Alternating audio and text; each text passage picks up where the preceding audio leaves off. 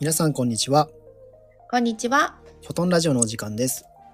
このラジオは左脳に憧れる右脳さんと右脳に気づかなかった左脳くんがこれからの風の時代を生き抜くために必要なことについて一緒に考えたり日々の気づきや学びをお伝えするそんなラジオ番組です。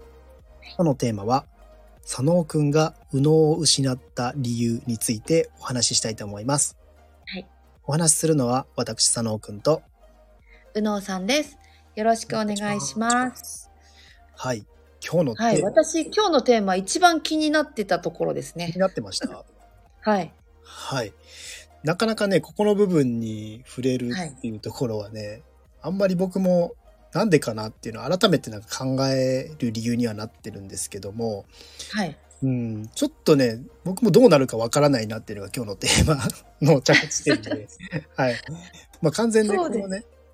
配信とかはアドリブで話してるんですけども、はい、はい。佐野くんが右脳を失った理由うんっていうところですよね。なんなんとなくあの私もちょっと詳しくはあの家族関係とかは知らないですけれども、はい聞いた話だと多分お母様は右脳さんなんじゃないかなと思うんですねそ。うですね。はい。そうだと思います。右脳さんに育てられてる間に左脳に振り切ったっていうその不思議な 私にとってはえどうして右脳さんに育てられた人がなんで左脳に行っちゃうのって思っちゃう。なるほど。ここは多分こう今考えてみると、僕はもともと右脳で生まれてきてるんですよ。っていうのは、はい、まあ見てたらしいんですよね。よくよく聞いてるといろんなものがももう一回言って。いろんなものが見えていたうん、っていう幼少期だったらしくて。はい、ちょっと、えーそこのエピソードからいきましょうか。はい、はい。実もうびっはくりです。はい、あのいろいろ不思議なことを昔はい、僕は言ってたっていうのがあって、まあ僕自身はい、あんま記憶にないし、まあ一つぐか二つぐらいなんですよね、覚えてるのは。はい、で、その中で、えーまあ本当に見見えないものというか、あのーうんうん首のない人が歩いてるよとかも普通に言ってたらしく て、言ってたらしいとか、ね、超怖いですよね。なんか首のない人が歩いてたとか、あの、一つのエピソードしとしては、僕、まあ京都の出身なんですけど、家のね、はい、裏に昔、こう、大きな木があったんですよね。はい、で、その木に、今、もうようやく言われて思い出したんですけど、この前聞いて。はい。こうご神木みたいな、ああいう白い、なんていうんですかね、しめ縄あーはい、はい、みたいなのが巻いてある木があったんですよ。はい、で、なんとなく僕は、その木を見ていたんですよね。なんとなくこれは覚えてて、うん、ずっと神様の木だって言ってたんですよ。うん、木をね。はい。で、まあその木を実は再開発かなんかでそこを道にするのに、切らないといけないってなって、うん、うん、その木をね。はい。それを聞いて僕は子供ながらに、切らないでって言ってたらしいんですよ。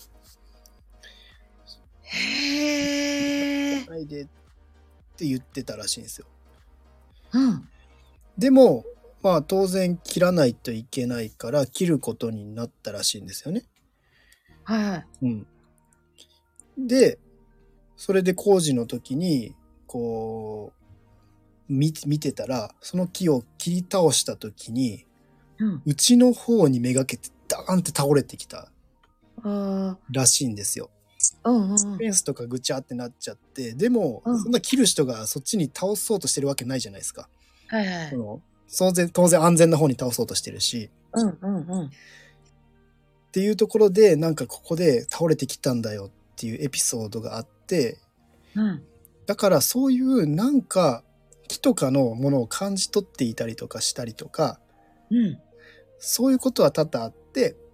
うん。本当にそういう不思議な話ですよね。本当になんか見えてたみたいなんですよね。へえ。で、もう一つ、これは覚えてる話なんですけど、うんうん。まあこの、まあ、商売とかしてたしいろんな、まあそのつながりで、まあ、父親と母親が、まあ、とある京都のそういう見える方がおられるはいところにお札をもらいに行ってたらしいんですよね。はいはいはいまあ、そこに行った方がいいよっていうのを友達に言われてそこに通うようにしてたらしくて、はい僕小さいながらにそこにずっとついてってたんですよ。うんで結構こうおばあちゃん先生がいらっしゃってはいその方はある日突然家の天井に白い蛇が現れたとはい白い蛇が現れてうんでそこの、まあ、蛇のところから「どこどこ行きなさい」とか「どこどこの神社行きなさい」とかってずっと言われるようになったらしいんですよね。はいで、まあ、その先生もまあそういうことが起こったからうんこういろんな場所を巡るわけですよね言われた通り。はいはいはいまあ、ある意味今今の感覚からすれば一つそういう神様とつながっていろんな指示を与えられているような人はいはいだし、うん、そういうことってたくさんあるんだなって思うんですけど、うんまあ、そういう不思議なところがあってある時にまあそのへ蛇が消えてみたいな話があったんですよ。でそこの方にお札をもらいに行って、まあ、それを大切にこう神棚とかで祀ったりとかしてたわけなんですよね家の中で。はいはいでその時に、まあ、僕も一緒についてってて一人でトコトコトコってトイレ行って、トイレが出たうんもう覚えてるんですか右側にガラス張りでちょっと木があるんですよ。なはいなんですかうち内庭はいみたいな、はいはいガラス張りで木があるみたいうんな。なぜかトイレ出て本当は左の方向に母親とかがいてうんそっちに戻るのに右側に行ってその木をずーっと眺めてる時にうん下から白い蛇がシューって木を登ってったんですよね。うんはいで僕子供ながらにうわ蛇だって思ってうんなんか蛇いたよっていうので母親に伝えに行ったんですよ。はい蛇登ってったよみたいな。そしたらその時に、その先生が実はこの家で蛇見たのは3人目だみたいな話をされてうんうんあなんかそのエピソードを聞いたわけなんですよね。その先生自身が蛇のところの白い蛇からうんいろいろ受けてて行ってたんだよみたいな。まあそこら辺とか僕も覚えてなくて後から聞かされた話なんですけどうんで、まあ、この今の現代そういうものが見える見えると生きづらくなるからっていうので、めっちゃ背中さすってもらって、なんかこううん寝落ちしてたんですけど、僕は、うんそういった形で、まあ、そこから記憶はあんまないというかなんかその蛇見たのは覚えてるけど、うんっていうエピソードもあるんですよ実は。初めて聞きまし たそうですよね。だから僕もともと多分すごい見える右脳的な感覚が鋭かったんだと思うんですよ、今から考えるとね。うんうんけどそれぐらいからもう小学校ぐらいかなその後だと、うんもう、えー幼稚園から小学校ぐらいかけてもううん現実的な世界を生きてました。そんな感性みたいなものはもう忘れへて、まあ人と同じようにした方がいいんだろうし、うんまあ、協調性とかもそうですよね。うんうんうんそっちでずっといた感じですね。だから、うんもうそこは完全に忘れてるんですよ。そういった感性があるってことは。うんうんで、その、うん左脳的な生き方をずっとしていて、うん正直、あのー勉強とか数字とかはすごく好きだったし、国語とか苦手だったんですけど、うんうんううんんまあ、そうなんだはい。 まあ、そこそこに小学校まではいろいろできたかなって思ってて、うんうん、であとはやっぱ結構繊細だったのかなって自分では思うんですけどもうんうんまああんまりこう高校入って友人関係うまくいかなかったこともあったりとか、うんうん、なんかこう居づらいなというか、うん、いろいろ左脳的にしがらみを受けたところはあったかなと思います。へ共え。感性が一気に戻ってきたのが今なのかなっていうのは自分の中では思ってて、うん。うんだからそういう経験はしてたよなっていうところでいくと今日はテーマでいくと右脳を失った理由っていうところでは現代社会の方にフィットさせて生きてたっていうところうんうんうがん自分の中で思うところなのかなと。うーん。ちょっと長くなっちゃいましたけど、うーんいやでもやっぱりなんていうのかな順応性というかやっぱり学校教育とかそういったところに行くとやっぱり左脳を使っていかないと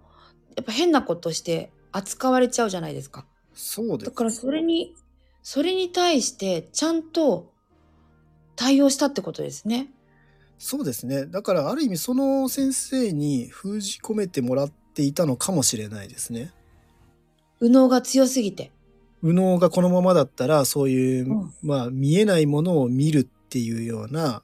生活をするかもしれないので、うまくなんか調整をかけてもらったのかもしれないです。へえ。でもいや、本当にありがたいなって思ってて、あの感性のままずっと生きてたら、うん、こうあれなんでなんでってことはもっと多くなってて戸惑ってたと思うんですよね。まあそうですね。まあでも戸惑いはどこかの頭では来るんじゃないですか。まあ今来ましたよね。ドットコの来ましたよ3ねぐらいで、あれあれあれでもこれが本来持ってた感性だよねっていうのは、なんとなく腑に落ちてきて、おーうんうんううんん、時期が時期だけに、うんまあ、なんでこうなったのかなっていうのもよくよく考えてると左脳的なところも経験したかったんだろうなっていう自分が長かったですね。長かったですね。そう。割合的には、やっぱり右脳に戻った方が楽っていう感覚はあるんですよ。楽なんですうーよ。ん楽しいんですよ。シンプルに、今一番楽しい感覚。あらゆることにワクワクできるし、はいはないんはかい。佐野の時っていろいろ考えすぎてたよなっていうのもあるし、うんでもまあ佐野は佐野で楽しいです。あの、当然うんね、いろんなことををロジカルに考えることも楽しいですけど、うんうんうん。究極は右脳だよなって思ってる自分もいる感じはしてへえ。なんかそういう右脳を使った時の喜びと左脳の使ってる時の喜びの喜び方が違うというのは、はいその自分の中でその喜びのそういうあのエストロゲンとかそういったものを出す量とかも違うんですか？ああどうなんでしょうねその左脳的なところってやっぱ不安とかも大きいのであーでなんかこう必死に生きてる感じですねなんかうーん必死にどうしようどうしよう未来どうしようとか今を考えられない、であと過去をこういったことしたことって嫌だったよねとか過去とか未来とかにすごい引っ張られてしまうところもあるし、うんうんうんうん、やっぱり現実的にねそういったじゃあ起業したら、ね、ビジネスをうまく成り立たせないといけないそうするとうんうん他のうまくいってる人と何が違うんだろう何が足りないんだろうっていう足りない方にやっぱりフォーカスしてる自分はいたなっていうけど一歩こう右脳的に考えればうん全部足りてるし別にうんね、最高の状態で今成り立ってるっていうのもあるし、うんうんうんうん、なんかこのねあここまで深くマイナスに捉えなくていいんだ苦しみを感じなくていいんだみたいな苦しみって何だったんだろうが今の状態なんですよだからその辺の価値観は一気にバーンってこう右脳的感覚が出てきてくれたおかげでうんうんうんめちゃくちゃ楽になったっていうか、ストンと落ちた感じが自分の中ではしますね。へえそうなんだそうですね。あんまりこれ話したことない話だったので、本当に私初めて聞きましたただそういでう、も見えてるのは知ってたし感じてるのは感じてたのでそう、でも見えたのはその、ヘビを見たなって、ヘビ調べてみるとやっぱりね、いろんな白いヘビって意味があるんですよね。まあそうですね。ういろんんなことを言われてるので、うんうんその時見たなっていう感覚は未だでも映像でも覚えててへただ僕は一番このいろんなタイプがあるって言われてるじゃないですかそのかあの感受性のところでも、見えるタイプ聞こえるタイプー匂いで感じるタイプもいるし僕ははい感覚で感じるタイプで、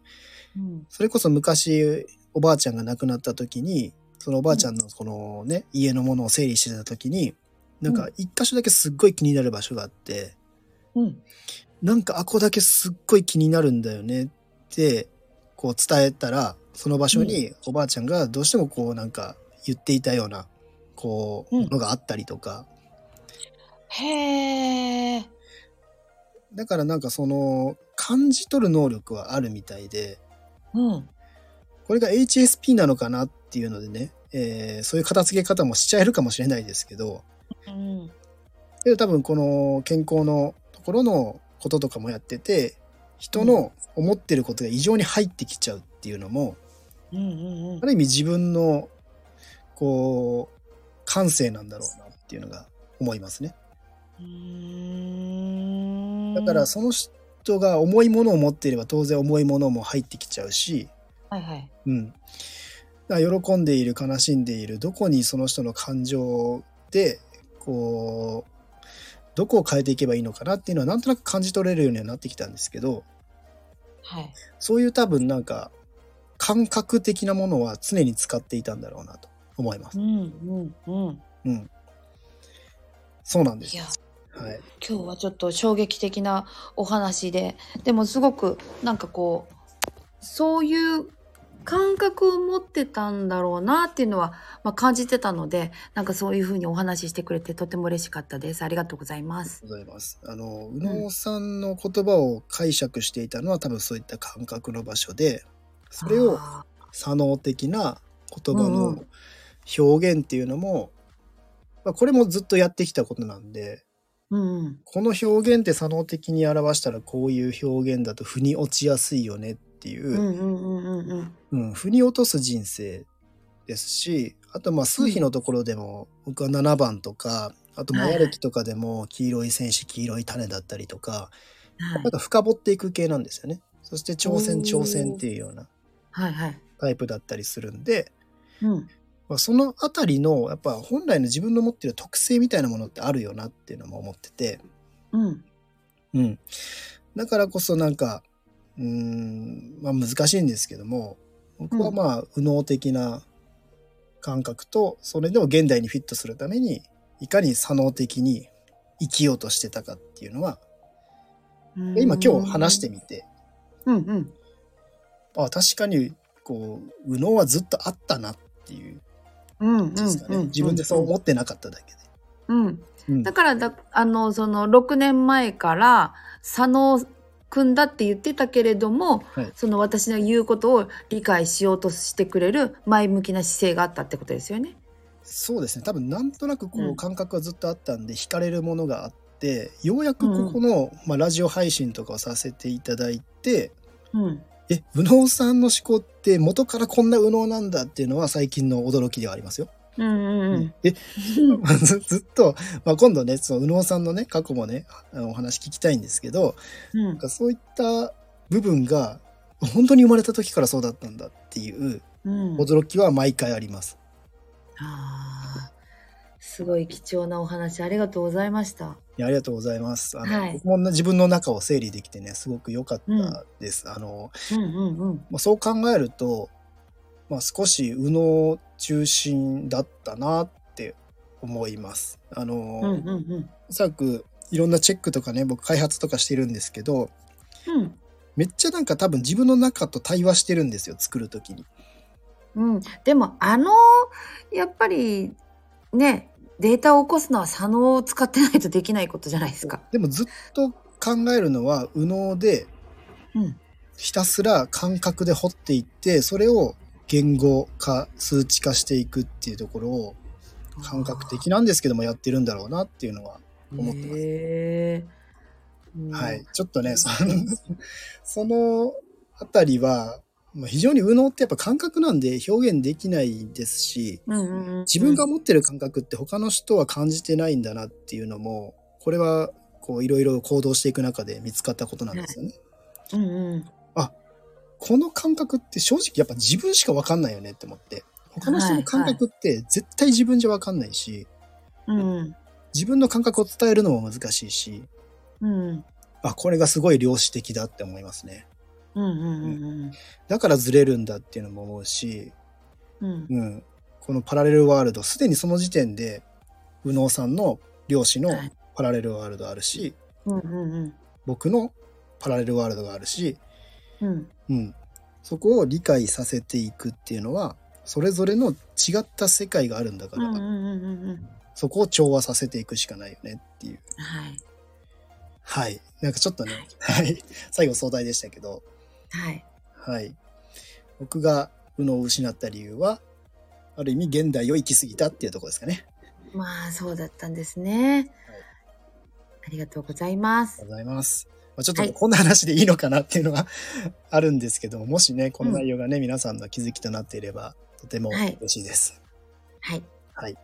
じゃあ今日はですね、佐野くんが右脳を失った理由というテーマでお送りしました。はい詳細欄にですね、えーフォローできるようにインスタグラムとかありますので、ぜひですね、この番組のフォローもぜひよろしくお願いします。お願いしますはい、以上、フォトンラジオでした。まったねー。またねー